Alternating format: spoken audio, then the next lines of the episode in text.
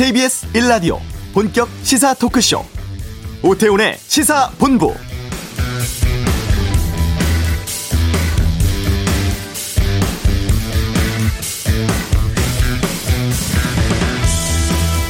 (6.15) 남북 공동선언의 옥동자로 태어난 개성공단의 복원과 정상화를 위해 남북 정부가 나서야 합니다. 어제 남북 공동선언 21주년 맞아서 개성공단 기업협회 관계자들이 밝힌 호소입니다. 지난 2005년 남측의 자본과 기술 또 북측의 노동력이 결합해 운영됐던 개성공단 출범 10년 만에 생산액 33배 증가 등의 비약적인 성과 기록하기도 했습니다만 2016년 초 남북 관계 경색 분위기 속에서 갑자기 폐쇄되고 말았죠. 문재인 정부 출범 이후에 세 차례에 걸친 남북 정상회담이 있었고 경제 분야 협력도 구체적으로 논의되면서 재개에 대한 기대가 높았습니다만 북미 정상회담 결렬 이후 다시 안개 속 국면으로 접어든 상태인데요. 오태훈의 시사본부 잠시 후 이슈에서 개성공단 관계자 연결해 현재 어떤 상황인지 살펴보는 시간 갖도록 하겠습니다. 오늘 그냥 갈 수 없잖아 코너에선 트래블 버블 해외 여행 신호탄 되나 이 주제로 준비를 해봤고요.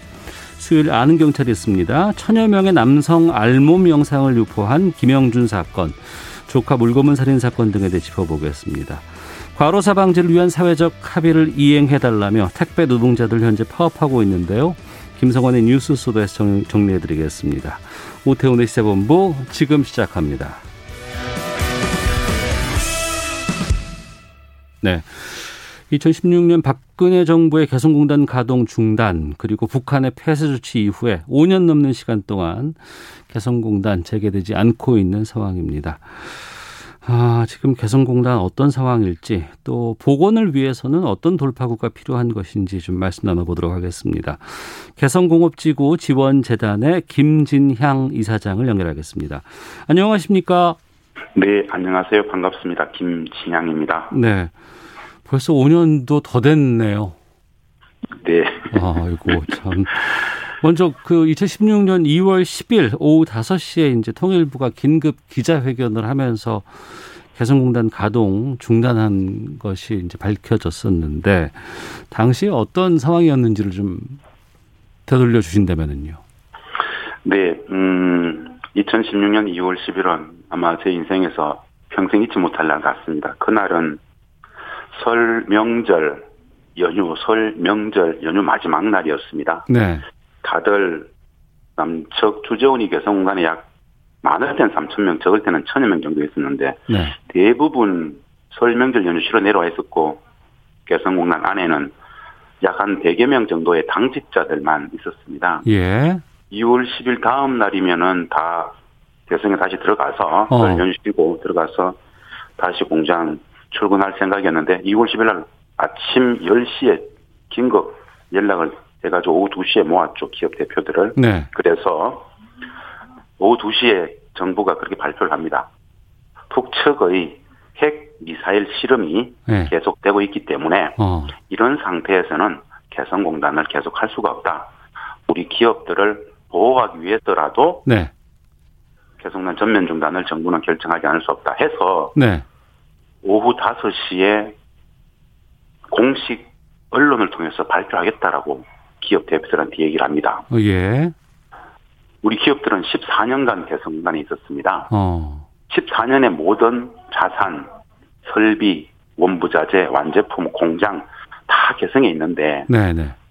아침 10시에 연락해서 오후 2시에 모아놓고 어. 오후 5시에 전면 중단을 발표하게 되는 과정이 2016년 2월 10일에 일정인데요. 14년간의 모든 자산들이 딱 5시간, 3시간 만에 닫히게 되는 너무 당황스러운 상황을 만난 게 2월 10일입니다. 네, 그럼 당시에 정부의 통보를 받고 그러면 그 김진장 이사장께서도 그렇고 많은 기업들은 그 안으로 다시 못 들어갔었습니까?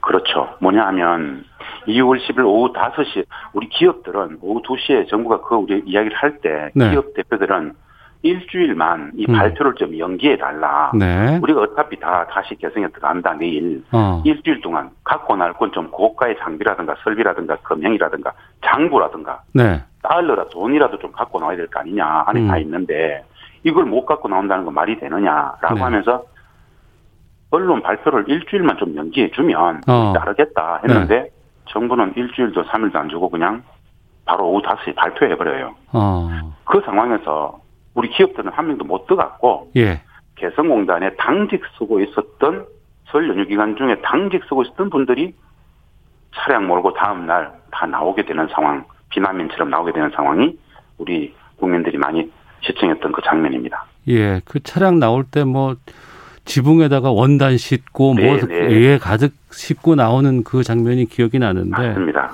예. 그 당시에 이 조치가 어떻게 이루어졌는지에 대해서는 이후에 여러 가지 조사 결과가 좀 나왔었죠. 네, 그렇습니다. 음, 2017년 통일부 자체 정책혁신위원회에서 당시 관계자들 전체 조사해서 발표를 했는데요. 어, 사실은 이게 남북관계 통일 평화 문제에서 굉장히 중요한 역사적인 합의가 개성공단 사업이었어요. 네. 그랬기 때문에 이런 남북관계의 굉장히 결정적인 역할을 하신 이런 분야는 국가안전보장회의라고 NSC 상임위라고 있습니다. 네. 이 NSC 상임위원회가 대통령에게 건의를 하고 음. 국무회의 의결을 거쳐야 됩니다. 네.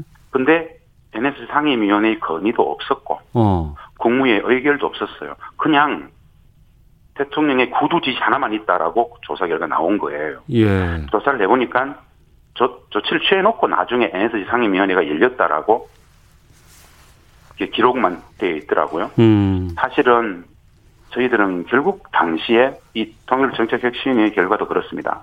국정농단의 과정에서 네. 상황 인식, 상황 인식의 실패가 빚은 정책 실패의 전형 이렇게 대충 우리는 결론을 내렸었습니다. 네. 어, 상황은 이제 다시 저희가 곱씹어 볼 수 있는 상황이었던 것 같고 네, 그리고 나서 이제 5년여의 시간이 흘렀습니다. 네. 지금 그 업체들은 해당 업체들은 어떤 상태예요? 당시에 우리가 개성군을 닫을 때 제조업 기업은 총 125개 기업, 영업 기업이 약 100여 개 정도가 있었습니다. 예.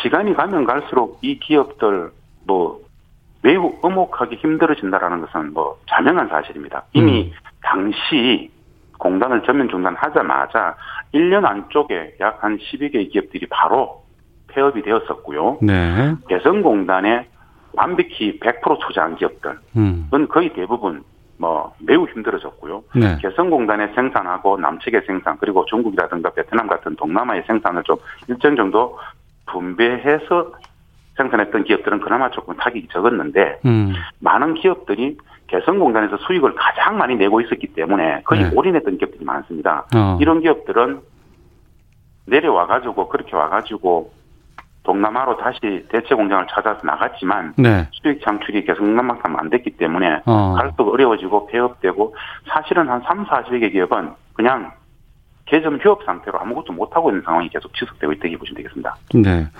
5년여 동안 가동을 안 했다 그러면 그 지금 그 개성공단 안의 상황이 어떨지 거기에 남, 남겨두고 이제 왔는데 기계라든가 설비라든가 이런 것들은 다시 쓸 수 있을지 좀 궁금한데 어떤 상황으로 예상하십니까?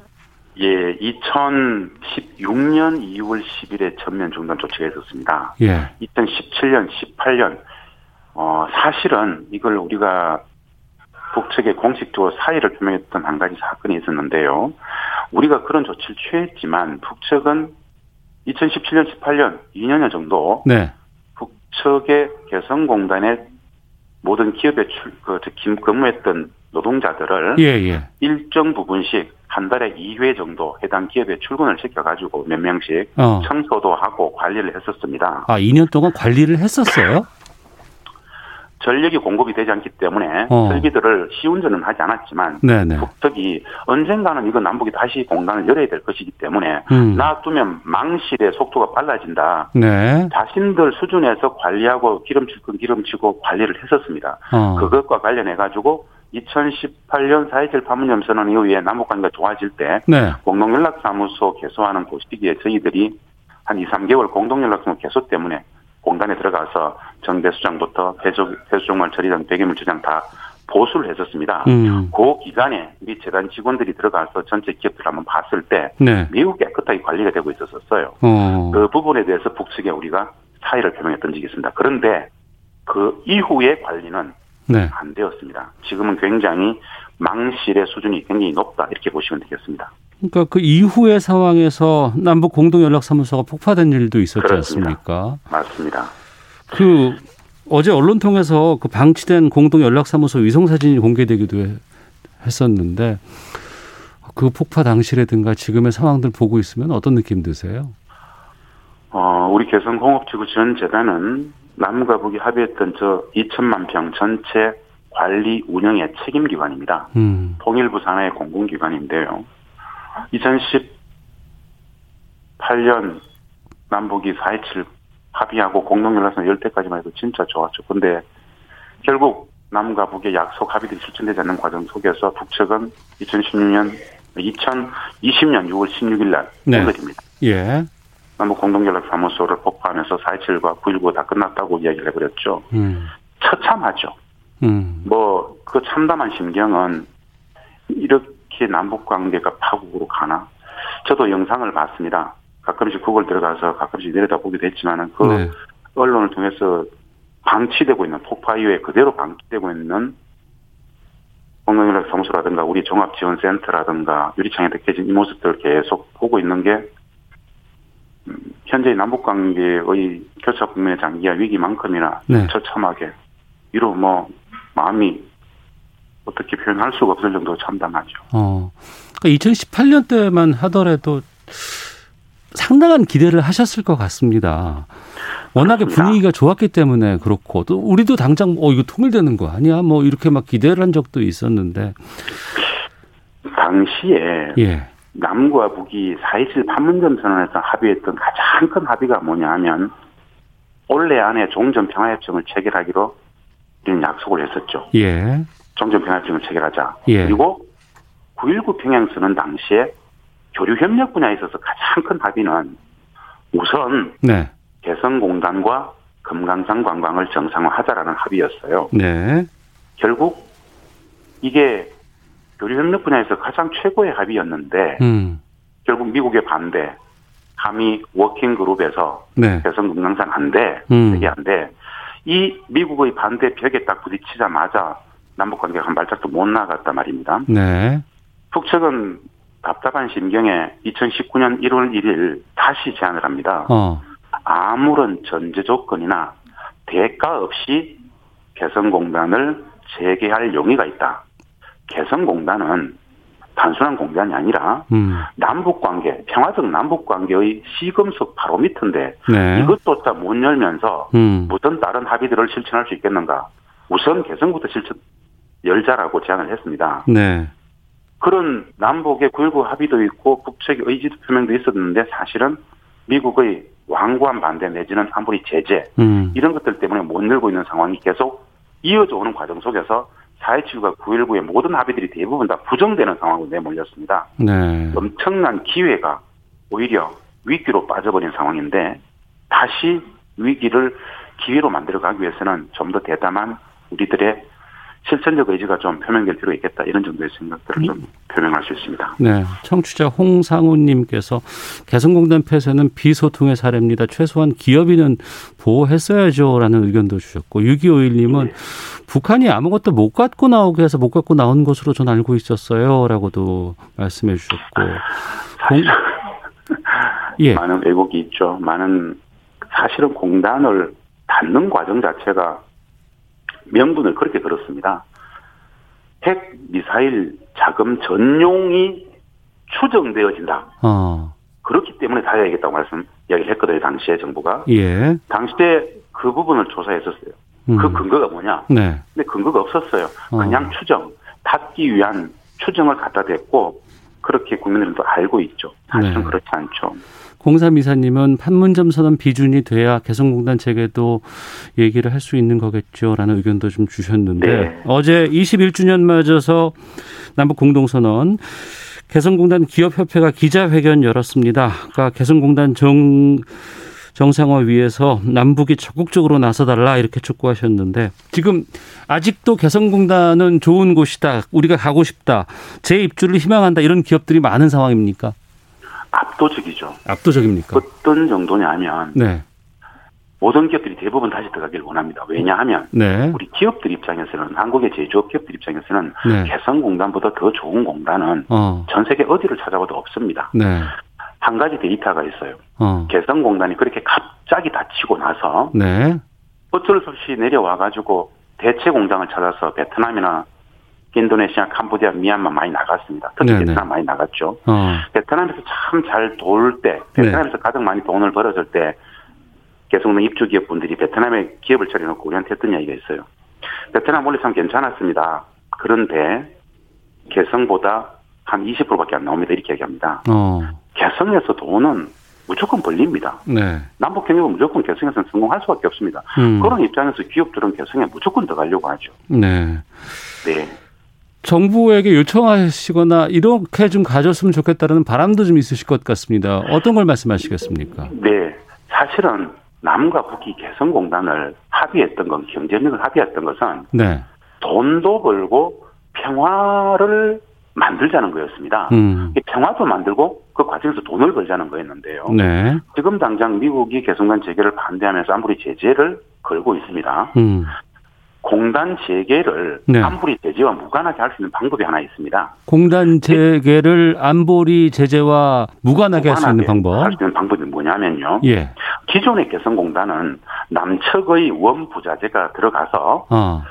제품의 100%가 남측으로 나왔습니다. 예. 이 과정 속에서 안보리 제재하고 충돌될 수 있는 지점이 있습니다. 그런데 음. 네. 이건 기존의 남측의 임가공단제도 보면 되죠. 그런데 어. 북측의 원부자재를 가지고 네. 개성공단 북측 땅에서 만들어 가지고 어. 북 완제품을 북측의 내수 시장에 공급을 하면 네. 아무리 제재가 개입될 수 있는 여지가 하나도 없어집니다. 어. 다만 네.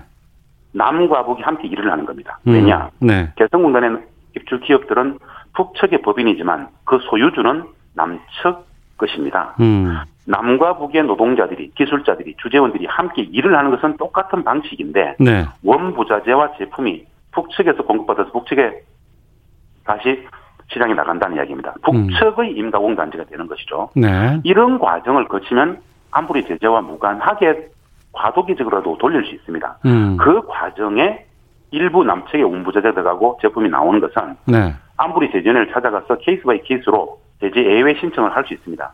그렇게라도 개성공단을 돌리자라는 게 평화적 관점에서 음. 제안을 해보는 하나의 방법이기도 합니다. 그런 제안들을 뭐 통일부라든가 관계 기관을 통해서 좀 제시를 하셨습니까? 그렇죠. 어, 그런데 네. 우리 정부는 그런 방법도 있지만 어. 당장 눈앞의 현실로서 미국의 반대가 엄존하는 현실이지 않습니까? 네. 여하간에 미국은 남과 북이 뭘 하는 거에 대해서 매우 네거티브하게 생각하는 과정 속에서 음. 그 방법을 실질적으로 실천하는 문제에 있어서는 간단치 않다라고 미국의 반대가 엄존한다.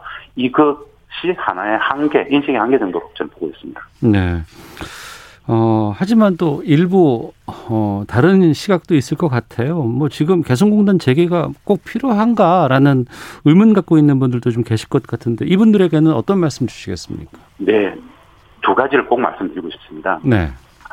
전쟁적 상태를 못 끝내고 있는 이 분단을 음. 우리가 계속 살 것이냐, 네. 아니면 전쟁적 상태를 끝내고 평화를 만들 것이냐, 누구나 다 후자를 선택할 겁니다. 음. 개성공단은 우리가 14년간 직접 남과 북의 6만의 노동자들이 실정적이고 체험적으로 해봤는데 네. 진짜 매일매일 평화가 만들어지고 매일매일 우리 남측의 기업들한테는 엄청난 경제적 부가가치를 창출했습니다. 어. 평화와 번영이 이 개성에서 남북 경협이 충분히 담보하더라는 것이죠. 예. 그리고 남과 북의 평화가 완전히 온 이후에 경쟁력을 한 것이 아니고 개성단은 말입니다. 네. 신뢰가 없을 때 어. 신뢰를 구축하기 위한 방법으로서 평화를 만들기 위한 방법으로서 경쟁을 했던 것입니다. 즉 남북 당국관계 위기가 있지만 이 당국관계 위기를 돌파해서 평화를 만들기 위해서 음. 채택했던 신뢰 구축의 방법이 경제 협력이었어요. 네. 즉 평화와 경제 협력을 통한 번영, 국민 행복이 그곳에서 14년간 봤기 때문에 음. 현재의 남북관계 위기를 돌파하기 위해서 경제협력 다시 개성난 재개를 이야기를 하는 겁니다. 네. 알겠습니다. 청취자 의견 좀 소개해드리겠습니다. 7041님은 개성공단 폐쇄는 어처구니 없는 결정이었네요. 오로지 부풍 정치에 몰두하는 정치권이 문제입니다. 하지만 또 6612님은 북한 탓도 큽니다. 전 정부 탓만 하는 것도 문제이네요. 라고 의견도 주셨고 5782님 개성공단의 물건이 너무 좋다는 말을 들었습니다. 다시 재개됐으면 좋겠습니다. 4222번님 개성공단 꼭 재개돼서 남북이 대화하고 평화가 왔으면 합니다라는 의견도 주셨는데 아, 김진영 이사장님 끝으로 청취자분들께 어, 뭐 이렇게 좀 생각해서 줬으면 좋겠다. 개성공단 재개 위해서 좀 이렇게 노력하겠다라는 좀 말씀해 주시죠. 네. 실은 듣지 않은 분들은 현 상황이 무슨 개성공단이냐라는 말씀들을 하실 수가 있습니다. 네. 왜 그러냐면 개성공단의 그 가치, 진짜 엄청난 가치를 우리가 국민들이 아직은 잘 모릅니다. 음. 저는 늘 그렇게 얘기합니다. 몰라도 너무 모른다. 남북관계나 개성공단에 대해서. 알게 되면 네. 개성공단의 경제적 가치나 평화적 가치라든가 안보적 가치, 통일 문화의 미래적 가치를 진짜 알게 되면 개성공단을 못 열고 있는 이 매일매일이 엄청난 정책 실패로 판단될 수 있습니다. 우리는 계속 14년간 살아봤는데 네. 이것보다 더 좋은 기회의 땅은 평화와 번영의 관점에서 없더라라는 말씀을 음. 드리고 네. 개성단에 많은 관심을 좀 가져주십사 요청을 좀 드립니다. 알겠습니다. 여기까지 듣겠습니다. 고맙습니다. 네, 감사합니다. 네, 개성공업지구 지원재단의 김진향 이사장과 함께했습니다. 자, 이 시각 교통 상황 살펴보고 들어오겠습니다. 교통정보센터의 정현정 리포터입니다. 네, 점심시간인데요. 도로 위에는 작업이 한창입니다. 현재 경부고속도로는 서울 방향으로 삼양터널 부근에서 옥천까지는 1, 2차로를 막고 작업을 하고 있습니다. 뒤쪽으로 밀리고 있고요. 동대구 분기점 부근에서는 승용차가 고장나서 처리 중입니다. 천안 부근 2차로에서는 장애물이 있어서 조심하셔야겠고요. 양재에서 반포까지 상습 정체 구간인 만큼 현재도 제속도 못 내고 있습니다. 반대 부산 쪽 상황인데요. 신갈 분기점 부근 4차로에서는 화물차가 고장나서 처리하고 있습니다. 기흥 휴게소 부근에서 동탄 분기점까지 천천히 가고요. 경인고속도로는 서울 쪽으로 신월 부근에서 밀리기 시작했습니다. 반대 인천 쪽인데요. 부평 부근 4차로에서는 보수 작업을 하고 있습니다. 미리 차로 변경하셔야겠고요. 서울 시내는 서부 간선도로 위주로 혼잡한데요. 안양 쪽으로 성산대교에서 금천교까지 가는데 37분 정도 예상하셔야겠습니다. KBS 교통정보센터에서 정현정이었습니다.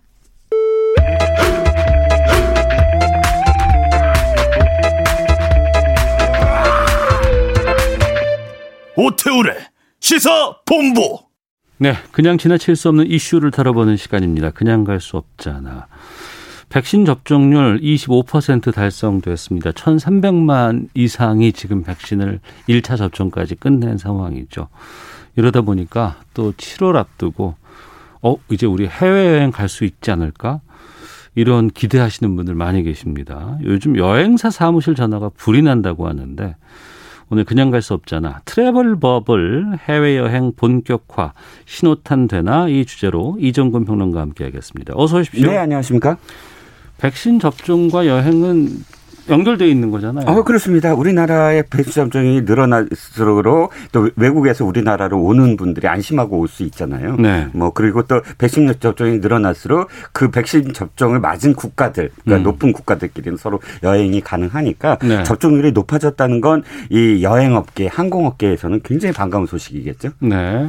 우리가 뭐 상반기 초만 해도 예, 예. 어, 백신 수급이 불안하다. 아, 그리고 그럼요. 여러 가지 왜 이렇게 더디다. 예, 예. 이런 걱정은 많았는데 또 110일 만에 어제 1,200, 300만을 돌파했어요. 예, 예, 그렇습니다. 사실 109일 만이라고 이제 표현되는데 음. 25%를 달성한 걸 외국을 다 봤을 때 프랑스가 네. 130일 걸렸고 캐나다 128일, 독일 123일 걸렸어요. 음. 근데 그, 그 백신 모범국이라고 얘기하는 국가들보다 상당히 빠른 속도로 지금 되고 있단 말이죠. 네. 도쿄올림픽 때문에 지금 굉장히 급한 일본도 지금은 연, 현재 13%, 14% 가까이에 음. 불과해요. 그러니까 어찌됐든 초, 초기와 다르게 어, 조금 어, 불안했지만 그러나 어, 굉장히 빠른 속도로 지금 접종을 완료하고 아까 접종의 어떤 목표치를 지금 달성하고 있다라고 보여집니다. 네. 고령층을 대상으로 상반기 접종을 주로 했었고 제 주변에 있는 분들 4, 50대 분들이 접종을 못 맞잖아요. 아직은. 아직은 순번이 아니죠. 그런데 막 자녀 백신 맞으려고 아. 정말 노력을 하고 또 맞은 분들이 네네. 계세요. 네. 물어봤어요. 왜 이렇게 서두르는 거야? 네. 그랬더니 아 해외여행 갈 수도 있지 않을까라는 기대 때문에라는 얘기도 좀 하더라고요. 그렇죠, 그렇죠. 지금 그 정부에서도 해외여행 단계적 허용 얘기 좀 나오고 있지 않습니까? 아, 네, 그렇습니다. 그러니까 해외여행과 관련해서 가장 이제 귀에 들어오는 소식이 이제 travel bubble이 가능하도록 협정 체결에 속도를 내겠다 이 발표예요. 네. 이제 국가와 국가 간에 협상을 맺는 건데요. 어, 국토부와 이제 문체부가 9일 날 발표를 했어요. 원래 이 travel bubble이 3월 달에 음. 어, 이미 한번 발표를 했는데 네. 그때만 하더라도 세계 각국의 백신 접종률이 그렇게 높지 않았거든요. 음. 그래서 흐지부지 흐지부지 되는 거 되는 상태였다가 정부가 이번에 지난 어 지난 주에 어 이제 7월 달부터는 어, 단계적인 어떤 이동과 관련해서 국제 이동과 관련해서 단계적인 완화를 하겠다. 방역 신뢰 국가와 트래블 법을 추진하겠다. 네. 이렇게 발표를 한 겁니다. 네. 이 트래블 버블이라고 해서 이 버블이면 거품이잖아요. 아, 네네. 그래서 여행 거품 그러면은 뭐 부동산 거품 뭐 이런 사기 뭐라든가 아니면 이런 네네. 가격 이런 걸로 좀 생각이 됐는데 이게 뭡니까? 예, 버블이 그 거품이라는 뜻도 있지만 풍선 같이 이렇게 둥그런 그렇죠. 버블이죠. 어, 그런 예, 거잖아요. 예. 그 이렇게 생각하시면 돼요. 이 풍선 안에 들어가 있으면 안전하잖아요. 아, 그렇죠. 그러니까 국가와 국가 간에 이 커다란 풍선처럼 우리 네. 국가의 국민들을 그 안에 다 동시에 어. 들어가자. 우리 그래서 국민들은 어, 서로 지금 굉장히 안전하다라는 음. 것을 이제 그 풍선으로 묶어버리자 이런 뜻으로 받아들이시면 되는데 네. 뭐이 간단하게 말씀드리면 방역 관리를 나는 당신의 방역 관리를 믿을게. 음. 당신도 우리 국가 우리의 방역 관리를 믿는다면 네. 우리 두 가- 국가의 국, 국민들은 자유롭게 서로 어. 이동할 수 있도록 협정을 맺자. 이게 에, travel bubble입니다. 네. 어, 이건 언제부터 시작이 됐냐면 2020년 작년에 어, 7월 달에 발트 3국 아시죠? 예, 뭐 예. 라트비아, 리투아니아, 에스토니아 음. 어, 붙어 있잖아. 이 네네. 3국이. 이 3국이 서로 travel bubble로 묶어버린 거예요. 어. 우리 그 서로 간에는 이동을 자유롭게 하자. 네. 뭐, 그때 유럽은 다 봉쇄 같은 것들 막 내려주고 예, 예. 이동 어, 제한했기 때문에. 어, 굉장히 제한했죠. 네네. 뭐 프랑스 같은 경우도 그때 굉장히 어, 봉쇄를 철저하게 했는데 락다운을 그렇게 처음 시행했고 어, 그 다음에는 아시아 국가들 싱가포르 대만이라든지 대만 홍콩이라든지 이렇게 상대 국 간이 했고 어, 호주와 뉴질랜드 역시 네. 바로 붙어 있잖아요. 어. 섬나라끼리 이렇게 묶었고 해서 어, 현재는 그런 어떤 상황입니다. 그러니까 방역 관리가 잘 되고 네. 백신 수급이 원활하고 접종이 잘 되고 있는 나라들끼리는 어 당신네 나라도 안전해 우리나라도 안전해 그러면 우리 국민들 당신 나라에 여행 갈 수 있게끔 합시다라는 것들을 하자는 거 아니에요. 그렇습니다. 근데 네. 그거 충분히 알겠어요. 네, 네, 네. 그리고 이제 그 이 트래블 버블에 속하지 않은 나라들은 좀 안타까운 마음도 좀 있긴 아, 합니다만. 그렇겠죠? 근데 왜 단체 관광만 허용한다는 거예요? 예, 정부가 내건 조건이 세 가지예요. 예. 여행자는 백신 접종자만을 대상으로 해야 된다. 대상이. 백신 맞은 사람들만. 맞은 사람만. 네. 두 번째는 개별 여행이나 가정 여행은 안 되고 어. 단체 여행만 간태 관광만 허용한다. 네. 세 번째는 여행사는 여행자들과 동행할 방역 전담 관리사를 두게 해야 한다. 이 세 가지를 했어요. 그럼 아씨 나 개별 여행 가고 싶은데 이번 못 가는 거 아니야 이렇게 생각하실 텐데 전혀 그렇지 않고요. 어. 이건 정부가 어, 네. 이 조건은 뭐냐면 상대 국가가 우리나라에 들어오는 것에 대한 조건이에요.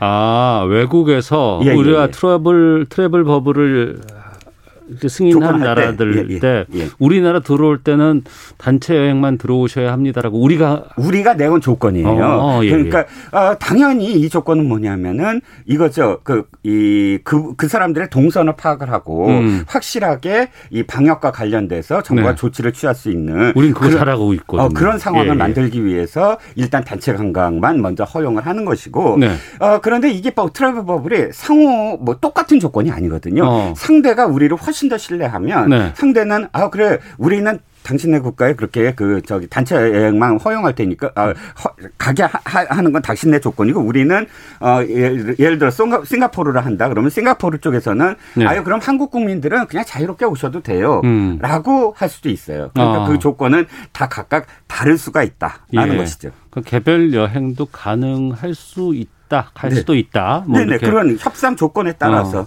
상대가 어떻게 우리를 바라보느냐, 우리 접종 이유를 어떻게 바라보느냐에 따라서 달라지는 거죠. 그러니까 앞서서도 말씀해 주신 걸 보니까 단체 여행사 같은 경우에는 여행자들과 동행할 방역 전담 관리사 두게 한다라는 네. 부분이 있었는데 이 부분도 아무래도 이제 방역 관리라든가 이런 것 때문에 필요하다는 거죠. 네, 그리고 한 가지 더 있어요. 어. 뭐냐면은 지금 여행사들이 전부 다 정말 그 이 무급 휴직으로 전부 나가고 아. 100명이다 그러면 10명도 예, 안 남아 있어요. 예, 예, 예, 근데 이렇게 단체여행을 먼저 이렇게 자꾸 하는 건 음. 단체여행을 통해서 여행사들이 어쨌든 지금 살아나게 만들게 하고 싶은 거거든요. 네네. 네. 정부의 그런 어떤 어, 고, 뭐랄까요 속내도 음. 그런 속마음도 여기에 담겨 있다고 봐야 돼요. 우리 어머님 아버님들 그 고령층 이미 백신 꽤 많이 맞으셨거든요. 네네. 그럼 이분들은 어, 3, 3, 5 모여서 단체 여행 해가지고 여행 가실 수도 있는 것도 백신 어, 네. 다 맞으신 분들이기 때문에. 그렇죠. 국가에 따라서 다. 어, 어 예. 다르죠.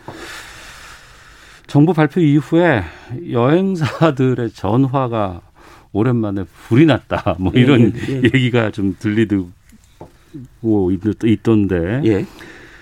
상황 그동안 많이 힘들었는데 좀 지금 숨통이 좀 트일 걸로 좀 보이세요 어떻습니까? 아, 네 그렇습니다. 일단 어 이 지금 그 사이트를 보시면 알겠지만 음. 어 관광 이제 상품들이 막 출시되기 시작해요. 네. 그래갖고 유럽 쪽도 많이 출시가 되는데 음. 한 가지 지금 어 먼저 말씀을 드릴 게 그러면은 이렇게 어 travel bubble 있는 국가만 우리가 지금 갈 수 있느냐 네. 사실은 그렇지는 않아요. 어. 그렇지 않은 게 뭐냐면 이미 외국에 지금 어 travel bubble을 통하지 않고도 갈 수 있는 국가가 많아요. 특히 어. 유럽 같은 경우는 네. 어 우리나라의 방역이라든지 혹은 백신을 굉장히 높이 인정을 하기 때문에 음. 어 예를 들어서 그리스, 프랑스, 스페인의 경우는 한국인의 경우 백신을 맞지 않더라도 지금 지금 자가 격려 격리 없이 입국 가능한 국가들이고요. 지금도요? 예, 지금 현재 시점입니다. 어. 이들 외에도 체코, 스위스, 오스트리아, 터키, 네덜란드, 크로아티아, 포르투갈, 몰타, 슬로베니아, 독일 등의 국가는 네. 백신 접종 맞았다는 확인 또는 음. 성 확인서를 소지한 한국인에 대해서는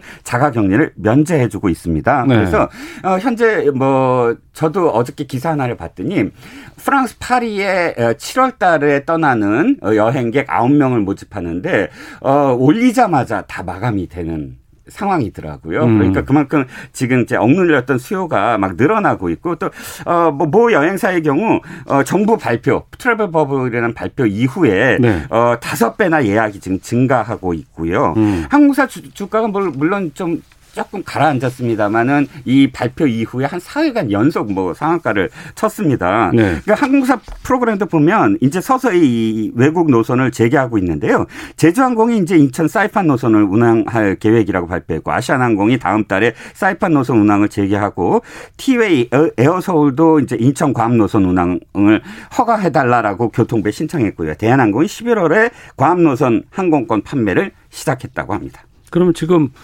어, 앞서 그 나라들은 뭐 갈 수는 있다고는 하지만 또 우리나라 올 때, 우리나라 들어올 때는 또 자가격리가 또 있는 부분이 있기 때문에 네네네. 좀 고민 좀 되는 거고 네. travel bubble로 갈 수 있는 나라들로 지금 예상되는 데는 어디 어디예요 지금? 일단 어, travel bubble로 그 이제 구, 자꾸 우리가 가는 것만 생각하는데 네. 그 들어올 수 있는 어. 여행객들 예. 그것도 굉장히 중요하잖아요. 그렇겠죠. 지금 네. 명동이라든지 지금 이 그 관광객들 상대로 하는 음. 그런 음. 어 우리 업계는 완전히 지금 다 무너져 있는 상태라서 네. 그래서 상호 그렇게 여행을 할 수 있는 travel bubble 여행을 할 수 있는 국가들이 지금 싱가포르, 괌, 사이판, 태국, 대만 아까도 항공사들이 다 이쪽으로 지금 재개를 하 고 있는데 네. 어, 이런 국가들이 거론되고 있습니다. 왜냐하면 travel bubble 제한 제안을 먼저 했는데 지금 말씀드렸던 국가들이 제일 먼저 반응을 해왔어요. 근데 음. 대만은 약간 지금 상황이 좀 안 좋아서 네. 대만은 좀 제외될 것 같고 태국 같은 경우는 푸켓을 아예 그렇게 만들어 버렸어요. 푸켓 주민들한테 먼저 백신 접종을 먼저 맞춰갖고 푸켓이라는 아. 지역만 네 먼저 네. 이렇게 띄운 거예요. 푸켓 그래서 또. 어, 네. 그래서 푸켓만 먼저 이렇게 이 갈 수 있게끔 음. 하는 그런 우선 그 접종의 순서를 좀 밟고 있습니다. 네.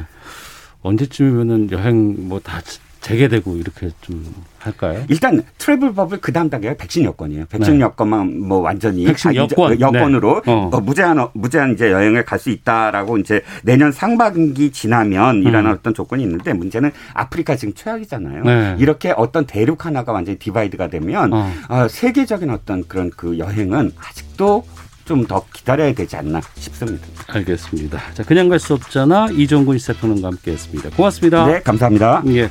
잠시 2부 아는 경찰 준비되어 있고요. 이어지는 김성환의 뉴스 소다 택배 노조 파업 상황 정리해 드리도록 하겠습니다. 2부에서 뵙겠습니다.